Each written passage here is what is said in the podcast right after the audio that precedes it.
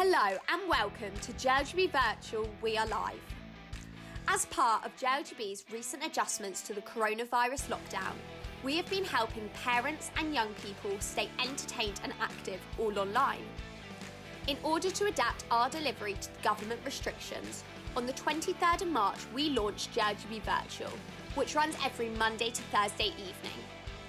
This is our way of ensuring that we can continue to delight, inform and entertain young people so that they can have some fun, learn new skills and make a difference. Sessions include skills like magic, upcycling and coding, physical activities and the focus of this podcast series, interviews, with expert speakers from a range of backgrounds including famous actors, social entrepreneurs, government ministers and many more. These interviews are run by young people like myself, so if you have any questions or want to get involved, please reach out to us on any social media platform. Just look for J L G B H Q and message us. We have so many exciting guests for you to listen to, and we hope you'll join us live very soon. For now though, join us through our catalogue of guests. Today's guest is T V personality and Countdown co-presenter, Rachel Riley. Sit back, relax, and I hope you enjoy. Rachel Riley is a T V presenter and personality, best known for her role as the resident maths wizard and co-presenter of Channel four's Countdown and its hilarious spin-off eight out of ten Cats Does Countdown. Rachel Riley was born in nineteen eighty-six in Essex. She identifies as Jewish through her mother, as well as being a massive Manchester United fan through her father, who is originally from Salford. Growing up in Southend-on-Sea, Rachel obtained four A's at A-level and went on to study maths at Oxford University. After attempting a career in the financial sector, Rachel found trader behaviour wearing, as well as disliking the commute each morning. But she was in luck, as her television debut would start in two thousand nine, when at the age of twenty-two, she was hired to replace Carol Vorderman as the resident maths guru on Channel four's Countdown. Despite having received no training for working in television and no prior experience within the media industry, Rachel has gone on to become a household name. She has carved out an incredible T V career, co-presenting eight out of ten Cats Does Countdown, The Gadget Show, It's Not Rocket Science, and appearing on B B C's Strictly Come Dancing, where she would meet her future husband, professional dancer Pasha Kovalev, who celebrated their first wedding anniversary yesterday. Mazel tov. Thank you. Since two thousand eighteen, Rachel has campaigned against the way the Labour Party has handled allegations of anti-Semitism. She has used her platform to combat against a growing rise in anti-Semitism in the U K, especially online, joining up with Tracy-Ann Oberman, a previous J L G B virtual guest, to file a lawsuit against seventy prominent anti-Semitic trolls. Through this gruelling experience, she has become a close supporter of the Jewish community, including J L G B, where Rachel has appeared at many communal events to remind her of the many great positives of our community. Rachel and Pasha brought the beautiful baby, Maven, into the world just six months ago, and I would imagine that raising a newborn in lockdown could not be easy, so we're especially grateful that she's found the time to join us this evening. It's actually just before Maven's bath time at seven thirty, so I better get a move on.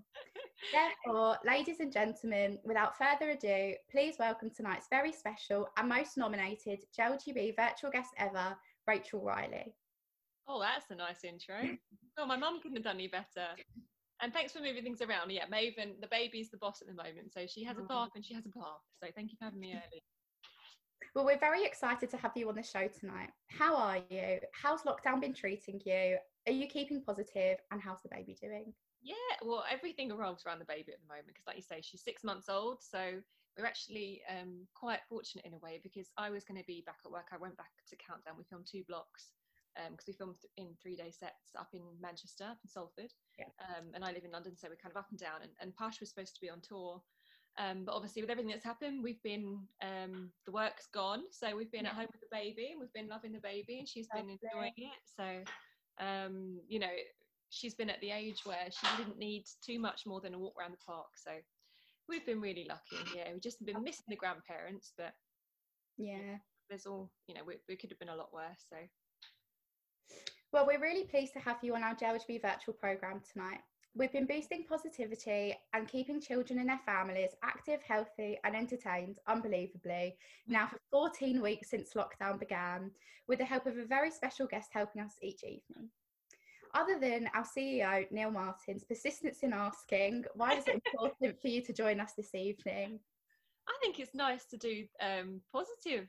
Um, like you say, it's, it's nice to nice to share in something positive, especially um you know I, I was I was brought up, and I'm proud to be Jewish, but I wasn't um in a big community, um and unfortunately what's brought me back into the community has been anti-Semitism, so I'm just, you know, it's much much nicer to just do happy events, um do things with, you know, that are just true to me, that the things that I enjoy, you know, whether I'm talking about Countdown or maths or um education or fun stuff, pets, my baby, um yeah and I and I I I lost badly to, uh, in a um, in a dance off um, at the I think was it the Allianz Arena about about a year ago, just over that, and that was another fun event um, from a, a J L G B. So I know I'm not going to have to lose anything like that today, so I thought it was a bit safer.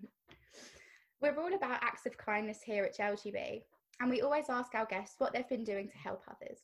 You've already done so much before lockdown, and being a new mum is definitely a full-time job. But is there a personal act of kindness which you've done to help others during the pandemic? Um, yeah, there's been, um, yeah, I mean, it's just hard to talk about without bringing the mood down, but um, I've been quite involved in um, trying to help Um, with the situation of domestic violence, because unfortunately during lockdown um, that has really increased, um, and I was, you know, I, I kind of was from a nice safe home, well, didn't experience anything like that in my life, and assumed that what you'd always heard was true, that if um, if you ever need help you can go and get there you can go and get it. And unfortunately I've had a friend who's um, not experienced that, so I've been um, trying quite hard um, to to help someone in a bit of a difficult situation. Lovely.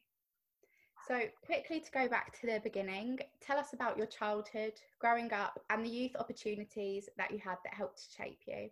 And when did you first fall in love with maths? Um, I, my mum keeps telling me I had this little computer that I carried around when I was about five, and I used to just play these games over and over. You had like thirty seconds to do as many times tables as possible. And um, yeah. I think I was lucky that I was, when I was at school and I got things right in maths, I got that Um, you know, I've got confidence quite quickly, whereas I know if people don't get it quite as early on, they can lose confidence quite quickly. So it's kind yeah. of a double-edged sword. Um, but I just, I enjoyed it the more I did it. It got, I mean, I found it often really boring at school, the same way most people, a lot of people might do. Um, but I like the challenge. So you can either be, you know, a foreign language and too difficult and you don't know what's going on, you switch off for that, or some, you know, I found it quite easy. So it's just doing the same thing over and over and over. Um, and you have to find the right balance. You have to go at your own pace, and yeah. the more I studied, the more interesting it got, because you you know you you you you, you go from your times tables and, and and things like that to learning how um they they've worked out that astronauts have actually traveled forward in time, they've they've time traveled forwards because of the speed they're going, and you're looking at Einstein's theory of special relativity, um, and how that's used to make sure that your sat navs work and the maps on your phone actually work. Um, or yeah. quantum theory, and how um, quantum, you know, st studies of, of teeny, teeny, tiny things that we'll never be able to see actually help make energy efficient light bulbs. So I was kind of an applied mathematician, um, and I enjoyed seeing how maths was used in the real world. Yeah. So you studied maths in Oxford, and I'm yeah. studying maths A level right now oh. in a very male-dominated classroom. Oh. What was it like to study maths, a maths degree at such a prestigious university as a woman? Did you face any gender bias as a female maths student, and if so, how did you overcome this? I never noticed. I was at, I was at girls' school, so I was at Southend High School for girls. Yeah. Um, and because it was an all-girls school, there was never even the concept. It was never even a consideration that girls or boys would be different or better or, or worse or anything. It didn't occur to me. And then I got to Oxford, and there were some, um, not in my maths group, but there were some boys that thought they were better for no apparent reason, um and I was the I was one of six doing maths at, at my college, because they kind of split it into colleges there, um, and I was the only girl, but the boys were great. I mean, we just got on with it, we were friends, you know, one of my one of these boys would make tea every time, um and I, I got on really well. When I got there, I remember it was so hard, um, because I was used to kind of getting the top marks at school. Um, and then I got to uni and I, and I kind of would show people my worksheet in the bar and say, guess what subject I'm doing? And they wouldn't have to work out that it was maths because there's no numbers yeah. on it. It just is so obscure what yeah. you do. Um, and I think before I went back for my second term, I was crying in my kitchen and my mum was really worried about me. Um, like, you know, it, it was really hard, I can't do it. And then I went back and I had a test and I won a prize. So I think that's the difference between girls and boys. We kind of doubt ourselves a bit more, and boys yeah, are on the, on the first day on the first day of maths A level, I walked out and I was crying. I was like, I can't do this. And then, you know, you did well, presumably. Yeah, I'm like one of the top in the class, but it's just there I think go. girls, you so, know. But boys, there was a boy in my in my class in my college, and he would always come out of every test going, "Oh, it was easy. That like I totally nailed that. They love you know interview. They love et cetera et cetera" And I was much better than him. So I guess, um, you know, an, advice for girls is to not sell yourself short and have a bit more confidence. That's all we need. Yeah. We're definitely good enough. So you were considering a financial career. How did you go from that straight to Countdown? How did you find out about the role to replace Carol Vorderman? What did the audition involve? And at the time, did you think that you stood a real chance of actually getting the role? Well, I did an internship in one of my, one of the summers from Oxford um, at, at a hedge fund. Um, it was like a, a, a trading a trading desk, um, and it was an interesting experience here. Like you like you said, I was I was getting the five twenty-nine train in the morning, and that was enough to put me off really. Yeah. Um, and I just it just wasn't really for me. I just didn't particularly enjoy it. Um, and I was lucky that when I finished uni, they were advertising. Um, that they wanted someone to replace Carol Vorderman because she'd been doing the job since before I was born. And I used to watch Countdown when I was a kid. It used to be on a half past four, so I'd get home from school and me and my brother would just play along. And I was in a maths geek, so I never expected to hear back, but they um, they did call me back. They had, I've had different numbers, but either one thousand or three thousand applications. They invited one hundred of us up for interview, and I was one of the last ones because I'm a last minute merchant, so I, I got my like application in on the last day. Um, And then they gave me a few few sums, and they pressed this little like C D player that played the Countdown music, and um, and then I was one of six that was invited to the studios, which were then in Leeds, and shoved yeah. in front of the camera.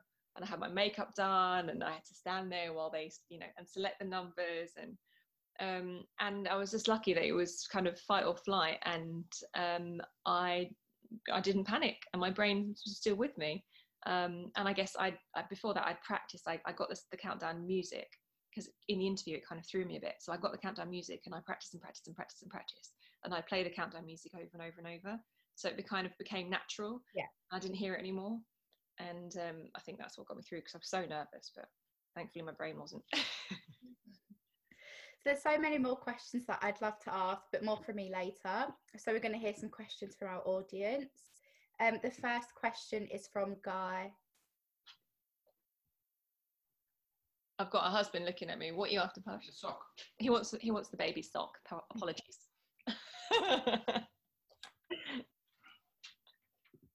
So the first question is from Guy. I think he's here. I did see him.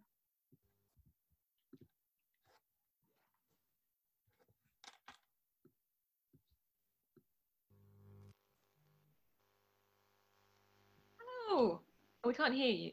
Oh, I can see you. We're going to need another. Can you hear me now? There we go, got you. Right, sorry. Um, so my question is, do you ever get nervous during filming? And what tips do you have for dealing with pressure and nerves for those of us who feel anxious due to pressure, like exams? I heard strictly that you tried cognitive behavioural therapy, mm-hmm. which I hear is good for anxiety. Did it work? Yes, uh, that's a really good question. So I didn't know that until I did Strictly that, um, and I got stage fright. I didn't know that I was a perfectionist. Um, and through the C B T, they taught me that a perfectionist doesn't mean that you want everything to be perfect all the time. It just means that kind of when you do anything, you're overly critical of yourself afterwards. You only look at the negatives. And I was like that with everything. I think my friendship group, we were kind of trained in the same way. That whenever we did something, we wouldn't say, oh, that was great, you know, that was good enough. We would look at the like the bits that went wrong and focus on that, which isn't very healthy. And the C B T taught me to, um, before you do anything, think of um, a realistic positive outcome that you're hoping to achieve, and just have that in mind. And when you've actually done whatever, you know, whatever, whether it's an exam or a dance or whatever, if you've achieved that, then you should feel good about yourself and tell yourself, well done. So I remember for my C B T, I, I said I wanted to get one eight, and it turned out to be my last dance, but I got two sevens and two eights. And I could have focused on the things that went wrong, um, but I didn't. I just, I got more than actually what I wanted, and just took the time to actually, you know, be happy with that, because I didn't before. Hope that helps. Thank you. The next question is from Aviva. Hi, Rachel. Hello. Um, do you prefer regular Countdown or eight out of ten Cats Does Countdown with Jimmy Carr? Um, do you think it's more fun to make the regular Countdown or like the latter? Um, because some of your like your rounds with Joe Wilkinson with the letters and numbers, they're just like the funniest things that we've seen on T V. Thank you. I'm glad you like it. um, I get asked this question all the time, and I honestly say that um, I can't really choose, because they're totally different. I mean, if it's the same set that you see, but in terms of the working day, it's it's so different. And um, when we do Countdown, we do fifteen shows in three days, and I've got um, an earpiece to speak to the gallery, and especially our producer is the quickest, filthiest man you will ever meet in your life. He's, you'd think like the Countdown producer might be in like a cardigan with, you know, a couple, like a couple of bur- bourbons or whatever. Um, and Damien's like a leather jacket, skull and crossbones, skinhead from Blackpool. Uh, and so it's, so it's fun just to hear him like take the mic constantly when we're doing regular Countdown. And of course, Um, from Cats Does Countdown, I've had, I've like, I'm, I'm a massive comedy fan. I'm not really kind of that into music or anything like that, but I love comedy. And my favourite comedian's Bill Bailey. Um, and I, you know, I've got to basically have private showing and call it work. Um, I'm good friends with Jimmy Carr now. Jimmy's wonderful. Um, and yeah, a, I mean, that's, that's, that's really fun. You never know what's going to happen, but I am a maths geek at heart. And for the Cats Does Countdown, Um, you know, comedy's not my my forte, and I only get to do a couple of math rounds, so kind of sometimes I just feel like I'm just kind of like standing in the corner, um, whereas Countdown feels like my home, and I love doing the math, so they've both got something, but I couldn't I couldn't possibly choose. Thank you. Thank you. The next question is from Sydney. Hi, Rachel. Hello. Um, my question is slightly more serious, but as a prominent figure in the fight against anti-Semitism, you have had to deal with a lot of undercurrent of abuse that has become even more mainstream in recent years. Mm. Community heroines like yourself and previous guests of J L G B Virtual, Luciana Berger and Tracy-Ann Oberman, have also come under public attack. Can you tell us a little bit more about your experiences on Twitter, why you took a stand and how you fought back? Thank you. Yeah, it's a horrible one. It's, yeah, it's been genuinely horrible, um, all the attacks on Twitter. I mean, I um, I did my first tweet. I just kind of noticed an undercurrent of anti-Jewish sentiment in the press, and just people were comfortable saying things that were just, just felt wrong.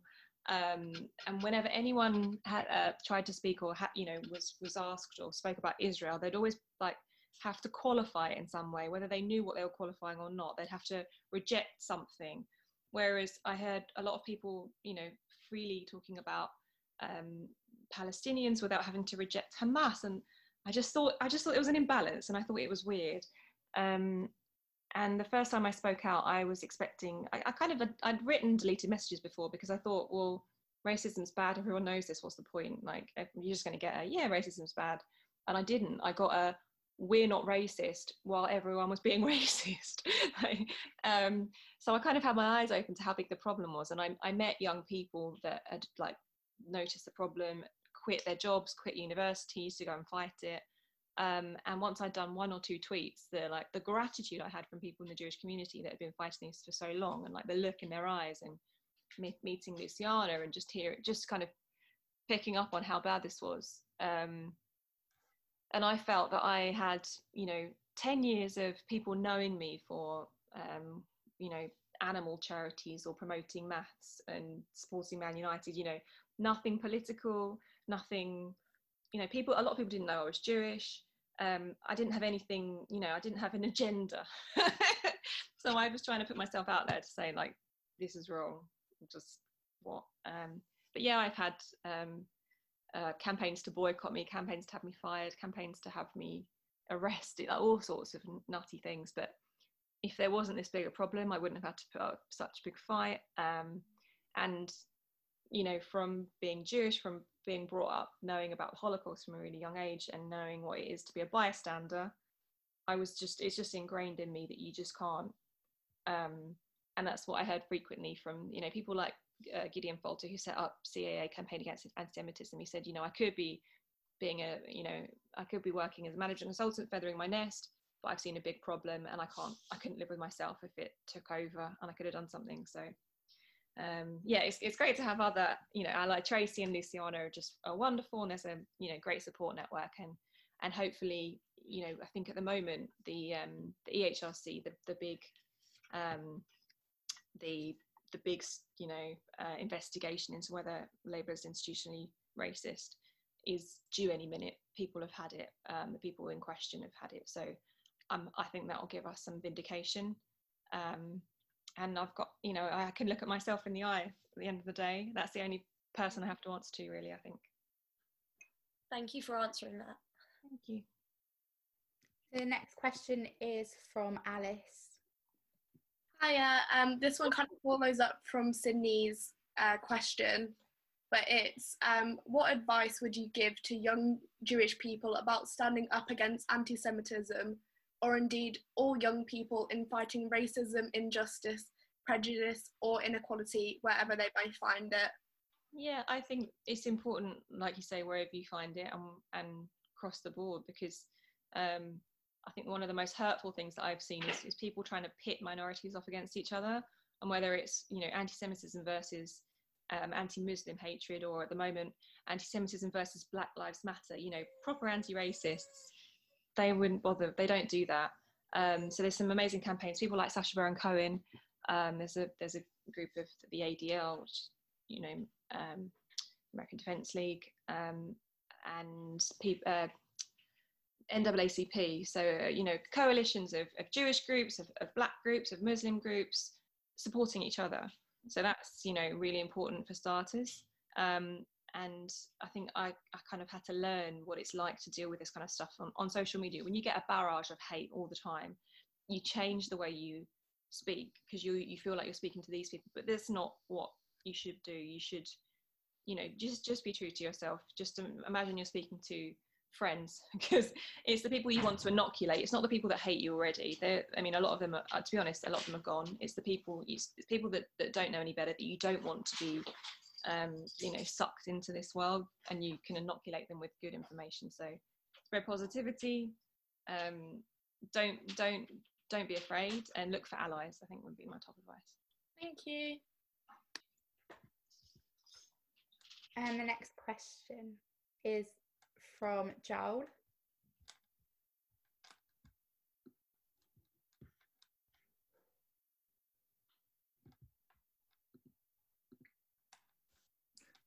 Hi there, Rachel. Hi, Joel.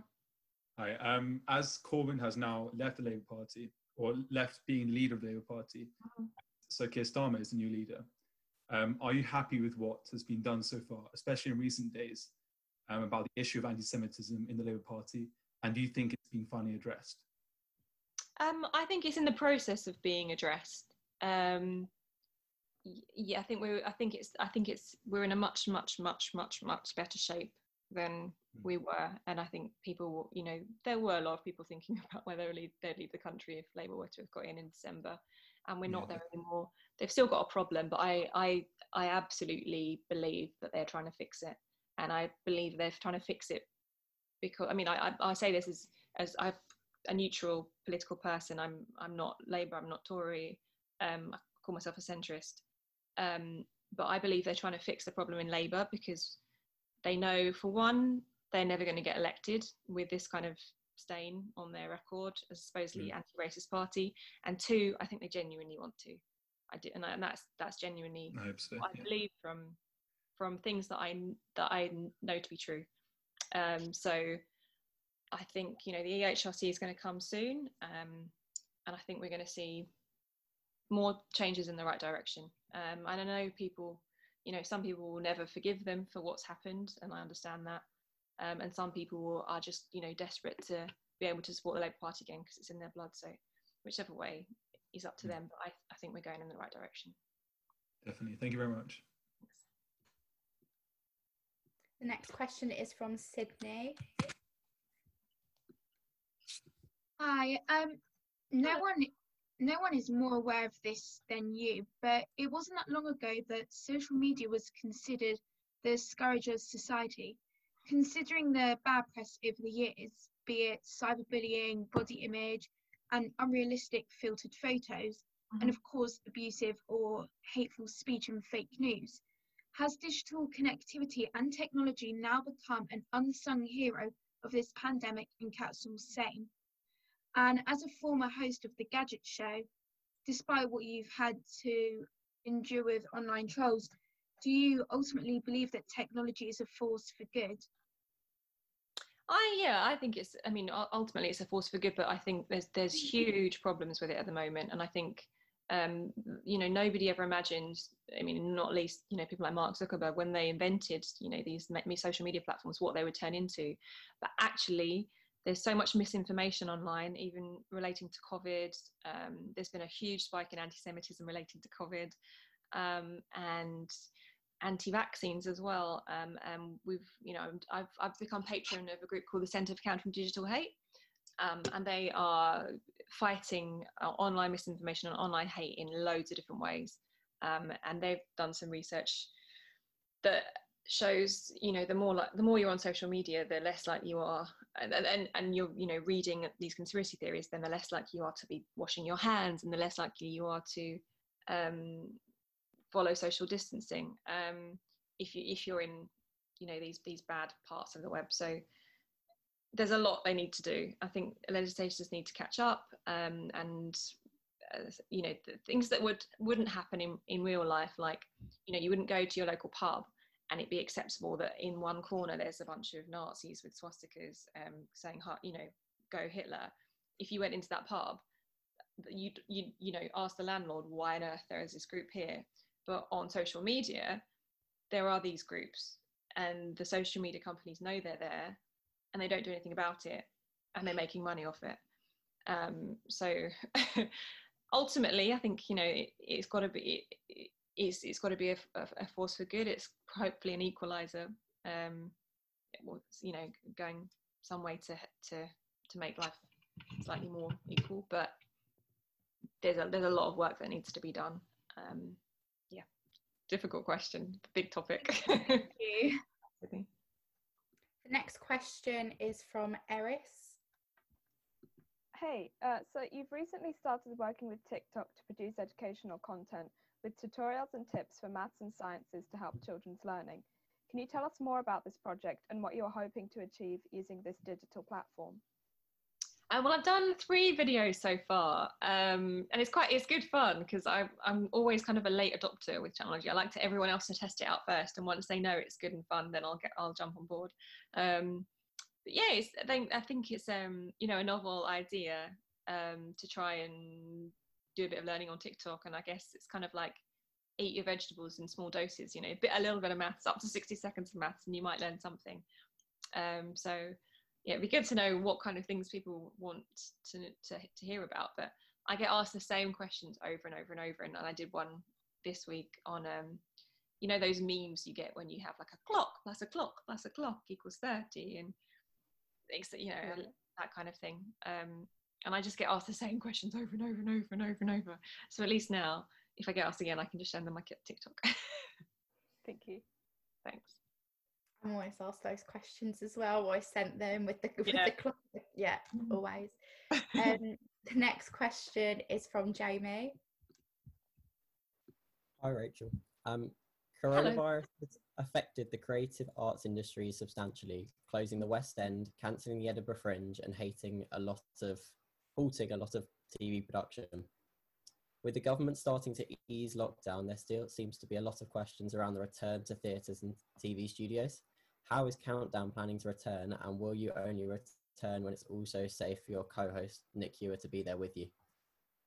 Um, well, I think we're, we're going to be back in studio imminently, actually. Um, I think from, is it, it's the fourth, isn't it? Everything's kind of open in the country. So government advice makes, uh, you know, allows us to be filming again.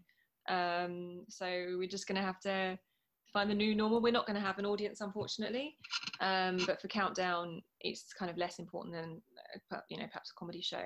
Um, and things like we have, as I say, we film fifteen shows in three days. So we would generally need um, at least seventeen contestants, I think it is. Um, so, but we we can't have people traveling across the country or the U K. Um, so we're going to have to find more local people and, you know, navigate it a bit differently with hair and makeup, but we'll make it work. Everyone's, you know, we know why we're doing this, and you know, we all want to get back to work, really. So hopefully Countdown will be back on soon. But I've got my husband. Are you looking forward to starting it all up?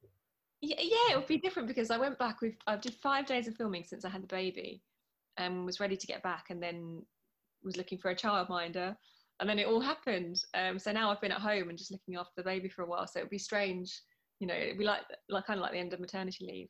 Um, but she'll be she'll be upstairs waiting for me, and in between shows I'll go and feed her and have a play and find a new normal. Good.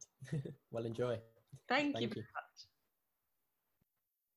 much. Um, if anyone has a question that wasn't emailed in, can you please message it to Ellie Pendred on the chat, just because I think we've got some extra time for more questions. So if anyone hasn't emailed one in, then and wants to ask a question, then message it to Ellie Pendred on the Zoom chat. Um, the next question is from Adam Shelley.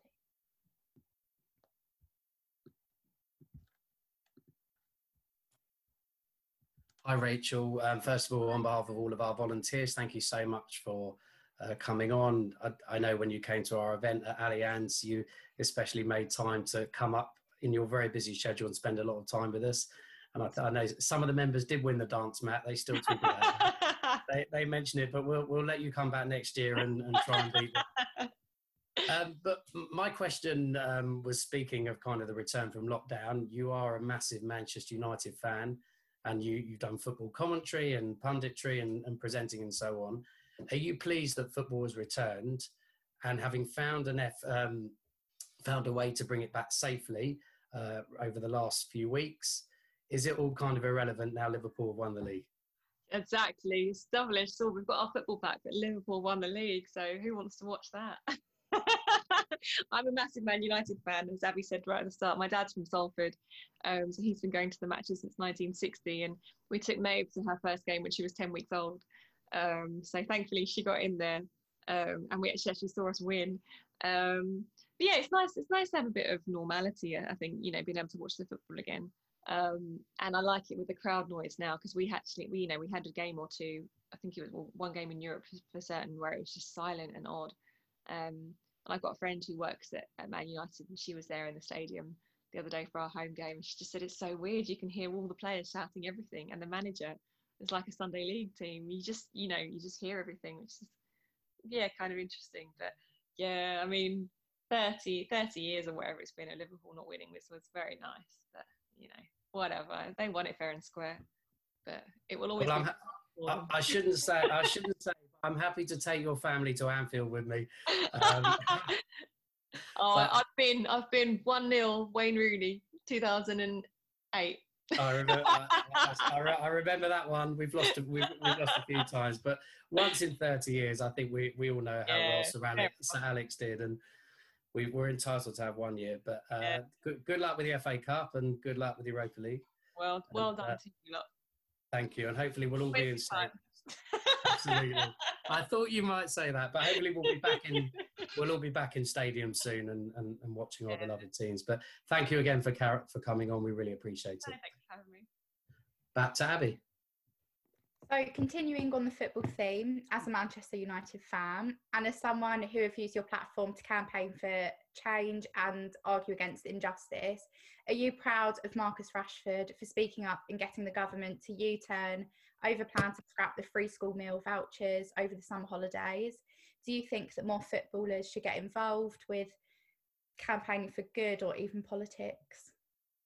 I think it's, I think it's great. I think everyone well, ninety-nine point nine nine nine nine nine nine percent of people are proud of, of Marcus Rashford for what he's done. Yeah, he's, I mean, he's a young lad, he's from Manchester, and he's talking from his own experience um, to help others. And I think, you know, he's an example.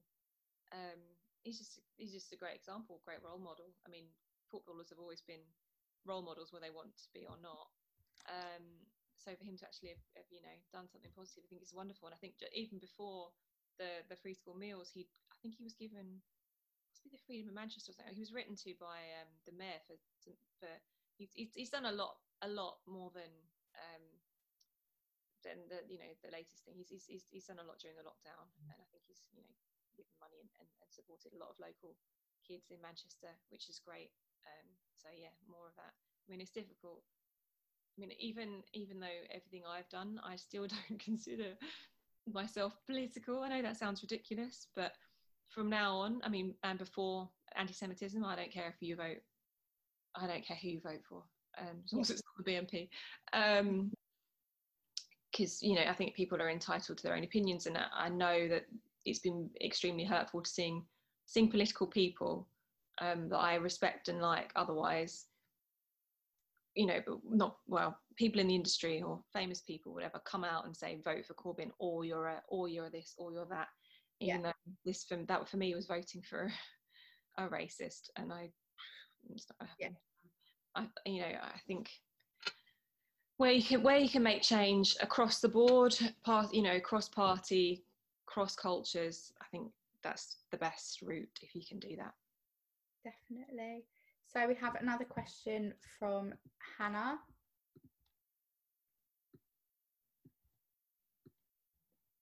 Hi.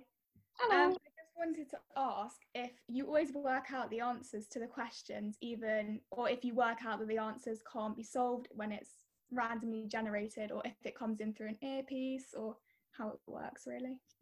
Yeah, so we have um the tiles that I pick from are magnetic, so they don't connect to anything, and it, like you say, it's a random number generator, so not all of the um not all of the selections are possible once you've t- picked the tiles and press the button. Yeah, yeah. Um so there's no so we have a live normally we'd have a live studio audience, um so it's kind of as you see in terms of timings, and I do the math myself. um That's my thing. I'm a maths geek. If anyone tried to tell me the answer, I'd probably try to punch them in the face.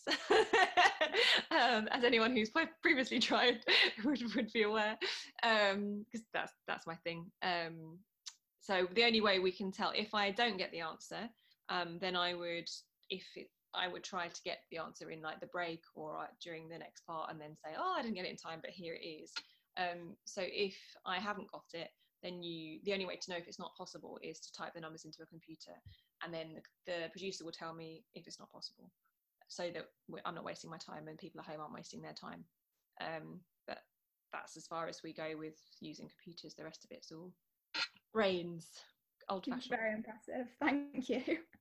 It's like riding a bike, practice, practice, practice. Fair enough. Uh, we have a question from Louis.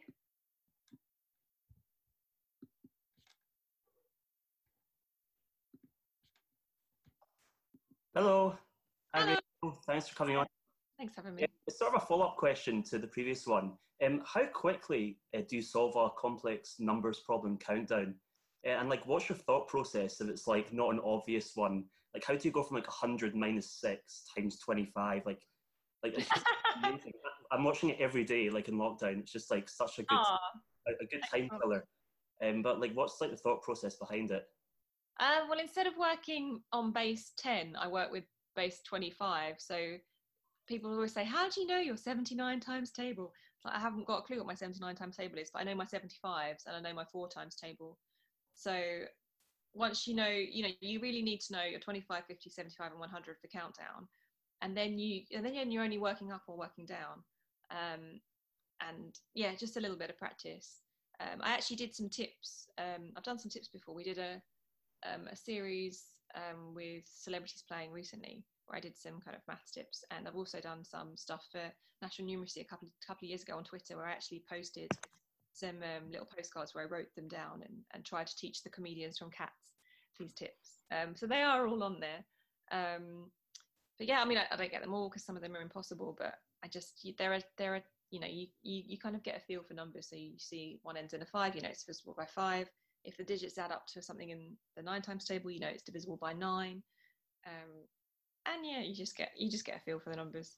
And I'm eleven years on, and I've probably done something like three thousand episodes or together. It, it, it looks it looks like you get quite frustrated sometimes when it's quite obvious and the, the two contestants haven't got it, and you're like, well, you could have done it like four or five different ways. Um, I don't know. That... I, I, it's, it's hard not to look smug, and it's hard. I, sometimes I pick, but I'm, when I'm doing it, I'll sometimes I've got it before before the clock's gone. Right. Uh, and then I would just look, and I spend the rest of the time think, trying to work out what they're going to do, so that I've already pre-thought the calculations, right. So I can write them up instead of having to think on camera. Um, and sometimes then if they've missed something really easy, I might try and do a harder one just so they don't feel bad. Oh. It's quite nerve-wracking in studio. They're there, you know, you're there for the first time, you've got the cameras, um, and it's just a bit disorientating. And they're used to playing at home with pen and paper, and you can pause it. And so it's quite a friendly, it's a really friendly team. And we're trying to make everyone feel comfortable. Um, and especially, we actually have, you know, more men coming on than women. And I think men are a bit more bolshy about, they're not worried about getting things wrong, whereas women are a, a little bit more timid. So it's just, you know, we'd, I'd like more women to come on and just make it as friendly and comfortable as possible. Thank you. Ta. We have another question from Jamie. Hi, I'm back. Um, I've got another question. Um, When it comes to the Gadget Show, how, what was that like to actually work on that program? And did you like take home the gadgets and test them all and like use them all yourselves and come back and talk about it, or were you kind of strictly within within the, the production uh, time? It, it depended um, what the gadget was. So sometimes, if it was like a, fit, a Fitbit tracker, that kind of thing, um, or fitness tracker, then you just wear it for a while just to see what it's like, or. Um, And I remember I was, when I was on, when I was doing Strictly, I was working on the Gadget Show, and I was wearing a, a I think it was a Fitbit. Um, and I remember doing, there was a whole day where we were dancing one of the really energetic dances, like salsa or something. Um, and then, you know, had a break, went for lunch, came back, did some more like hours of dancing. And then you look at the end of the day, what it tells you. And it told me that I was mostly inactive, and it had me as really active, the bit where I was walking for lunch. So at that point, you know that this gadget is a load of crap. Um, but most of the time it would just be in studio. We'd film that in Birmingham, um, and it was bonkers, the stuff we do. Um, good, good fun. Um, and I got to know Birmingham quite well. Um, and yeah, Jason Bradbury, who I, I worked with, were there, was just full of energy. Um, and it's a completely different style of presenting um, than Countdown. So Countdown doesn't have any scripts. It's in studio. Um, and the Gadget Show was... you know, we had script, and we can ad lib a bit, and we could have a lot more fun. And you'd film for two days to produce forty-five minutes of telly, whereas in Countdown, it's, you know, you'd film for eight hours to get five episodes. So mm. It was a really good learning experience. Um, yeah, good fun. Did you find out a, a particular good gadget or something by the end of it? Was there oh, something that you yeah, used? I got to try things like Google Glass for the first time. So it was twenty twelve, twenty thirteen, where I was working on. Um, on the Gadget Show. So some of the things that were brand new then, like mind control skateboards, um, like mind control stuff. I mean, even at that point, you could just get stuff off the shelf that allowed you to literally think about moving, and your, your you know, the skateboard would move, where you could, or mind control drone, um, and Google Glass, which was, which had, you know, um, just, just all kinds of stuff that were cutting edge at the time, and, and really cool to get to try. And um, V R technology as well. That was like kind of just coming in, um so it's all like it's all ancient stuff now, um but did yeah you take it was, home? Try, sorry did you get to take any of it home? Um I, I the only thing I got was a pair of headphones. I think that was the only thing. I didn't really no that was it it was um yeah we mostly borrowed stuff, and it kind of went on the shelf in the studio once we'd once we tried something. Okay, great, thank you very much. I'm feeling from work. Um, we have a question um, from Erin.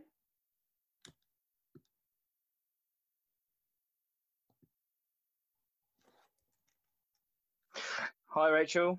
Hello, how are you? Good, thank you. I'm good. Big fan. Um, I was just wondering, kind of in your own opinion, who was the best kind of guest or contestant you've had on Countdown, Cats Does Countdown, obviously behind Bill Bailey? Oh, so best is in most in most fun.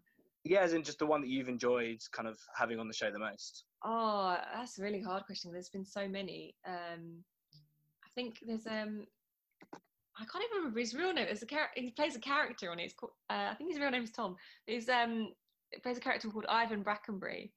Um, and he had a sitcom called Hospital People, where he played about six different people, uh, men and women. Um, he just dressed up as these different characters. He came on as a character called Ivan Brackenbury, who's the hospital radio D J. And it was just pure innu- filthy innuendo um, from this character who was kind of a quite simple... Yes, um, I remember bits from that one. You can Google some of that. I thought that was brilliant. And then we've got the um, the Brett Domino Trio, who are two guys who play funny songs. Um, yeah, we just we've had loads, loads of just funny moments. And, and you know, the, the guys that are there all the time are the generally they're they're they're so funny because they know what they're doing. They they have kind of they they kind of know what the first part of the show is going to be like. So they have the the questions, the scripted questions at the start, so they can prepare something, and then the rest of it is just ad lib. Um, yeah. So it's really it's really cool getting to see them work, and especially because it's an edited show. So it's like we film for about two and a half hours to make about forty something minutes of telly. Um, so seeing their kind of process of like trying stuff and getting absolutely no reaction and just carrying on, um, it's quite it's it's it's good. It's it's really interesting. Thanks. Yeah, no, it looks like great fun to kind of be on set for. Yeah, we enjoy it. And I, I to be honest, I generally, it's, I, my favourite guests have been like the dogs and the, the, the puppies and the kittens when we have the pets on. Yeah, thank you. Cheers. We have um, the last question from some regulars. We have a question from Simon Sisters. Hello! Hello! Wow, that was exciting. Hi! Hi. Hi. What's the question? I've got a question to offer. Okay. Okay. Sorry. Do you enjoy your university? That's my question. Well, you can share the question. I did actually. I loved it. I don't know about you, um, but school wasn't as fun as the school holidays for me. I was much happier on school. Is that the same for you? Or do you prefer yeah. school? You prefer the school holidays? So that's what it was like for me. But when I got to university, the I preferred the university term time than the holidays because it was so much fun. Because you live with all your mates, you do your work. When your work's done, you go and you party, or you play football, or netball, or cycling, or I think I played um, water polo in a canoe in a canal, all sorts of stuff. Um, and Oxford was loads and loads and loads of fun. I really enjoyed it and got really good friends there. Were you good at netball? Uh, I was all right. We won. We won kind of county level stuff. Um, two of my best friends um, from from school played um, county for Essex. They played net, netball for Essex in my team, so they were great. And um, one of them ran for Great Britain, so she was really speedy. So we yeah. had a, we had a good little team. So I was one of the worst ones, but we still used to win stuff. Thank you. Thank you. You're welcome. We actually have another question um, from Samuel Guillory. Hi there, Rachel. Hello. Um, uh, what was it like to work with the kids on Memory Slam, and what was your in- initial reaction to seeing how smart the kids were actually were? That was fun. That was um, yeah, a program I did called Memory Slam. I, think, I can't remember how old the kids were. Maybe around about eleven. I want to say it was a few years ago now. Um, and they had to, it was just um, kind of a quiz show, but they had to learn memory techniques um, and then apply them. Um, and yeah, they were really smart. And I've, I've done other shows um, like Child Genius, where, to be honest, the kids, I wouldn't want to babysit them. How, I said that politely. Not all of them were that nice. They were, yeah. But the Memory Slam kids um, were wonderful, and they were just enthusiastic, and they just liked learning. And yeah, seeing... Um, kind of the memory tricks that they were taught by the, you know, so-called professionals of like pic- making pictures, and the weirder the picture in your mind to connect things together, the more likely it is to stick there. And I've been learning Russian because my husband's Russian and his mum doesn't speak English. And I've used a load of those memory tricks to, to learn words, because otherwise it's just sounds. They don't relate to anything in English. So to be able to remember them, I kind of have a, a weird image in my head. So yeah, it's been, it's been quite useful. It's nice. I've been learning Japanese, which is quite hard language to learn. How, how, what's your what's your secret? How do you remember um, stuff? And stuff? It's just practice, practice, practice. Hmm. Is that no? Is that are you learning the the to write as well? So the, yeah, yeah, yeah, yeah. Must I'm be more proficient with writing than than speaking, but what can you do? I would learn. Oh, very impressive. Anyway, thank you very much. Oh, you're welcome. Thanks for the question. We have so many questions coming in. We have another one from Ricky. Oh, that's good. Hi, Rachel. How are you doing? Uh, oh, hi. Good, thank you. How are good. you? Good. Yeah, good, thanks. Thanks so much for coming on the show. Uh, my question's about um, eight out of ten Cats Does Countdown. Um, I'm a regular viewer. I think it's hilarious. Um, I wanted to ask you, whenever someone gets a nine, mm-hmm. um, John Richardson is, is not very happy. Uh, I remember one time... I remember one time Lee Mack got a nine. Got um, Steadings, yeah. Good memory. Yeah, Steadings, remember it well. And he was livid. John Richardson was not happy. So I want to know, is that real? Is he really fuming? Or is that just a slight act? Oh, I mean, I think they become parodies of themselves. I'm not even sure. They don't know where their real personality ends and the, you know, the, the mick take starts, but mostly what you see is what you get with all of them. You know, Sean's as, as kind of standoffish and grumpy as he a bit, well, actually I, lo I love Sean, but um, he's kind of very, he's very blunt, very funny. And, and John genuinely used to watch Countdown with his mum, I think. So he's really, he, he is actually good at the game and he does want to win and he's quite pedantic. You might have noticed. Um, yeah. So yeah, I think a lot, a lot of it is genuine. Good, good, good to know. I'll watch. Uh, I'll watch in future with that in mind. Yeah, they're good guys. Thanks, Rachel. Cheers. In these unprecedented times, it's definitely, you know, you can definitely say no one's been the most positive they've ever been. You know, it has had a lot of impacts on people's physical, mental health, and even on, you know, the economy. Um, do you have hope for the future? And what positives do you think may come out of all of this strange times? Um, I, I hope it's given people more of a sense of community again. Um, we've kind of, we've been going, because obviously the baby and everything else has been shut, but we've been going to the park every day. Um, and it's just been really nice connect, connecting with nature. So we've kind of, we've gone every day. And a few months ago, there were the first little baby goslings. And like, and recently there've been baby swans, the cygnets, and even this week there's now the duckling. So it's just been kind of positive to go there and just be with, just be with nature, like put your phone away and just see something green. Um, and also, um, I mean, I'm, I'm in London, so a lot of people don't really, you don't really know your neighbours, but there are some people that I've seen in the park that you see every day because they're also doing the same thing. So just, you know, chatted with people that I never would have otherwise and gone to like a local shop that you wouldn't have gone to otherwise. So hopefully, or you know, people will still kind of carry on shopping local, um, helping whichever neighbours they know, you know, need an extra hand. Um, but there's definitely, there's a lot of positivity. There's a lot of, you know, positives that have come out if you want to look for them. Yeah, definitely. Our family's been going on a lot more walks and realising yeah. everything's closer than we think. Like, you know, not yeah. everything needs a car.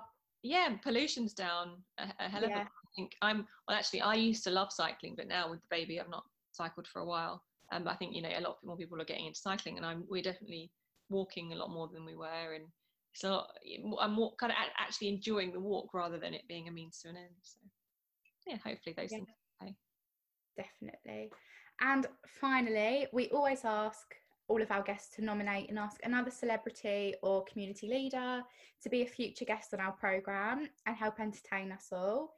So if you've enjoyed tonight's experience, who would you like to nominate? Do you think you might be able to convince Joe Wilkinson, Jimmy Carr, perhaps even a certain Strictly dancer not too far away from where you are now? Ooh. I mean, he would be the easy one, wouldn't he? I'd, I'd have to look after the baby for a while. I, I'll try. I can. I can. I'll try and. I'll try and nominate the husband. I'll try. I'll try and nominate Pasha and see what see what he can do. Very exciting.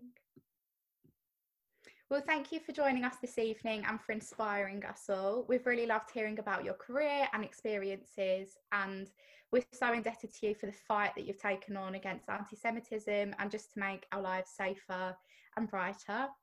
For all the hate and abuse we know that you've had to endure, please know that we all stand behind you and we're so proud to have you as our advocate.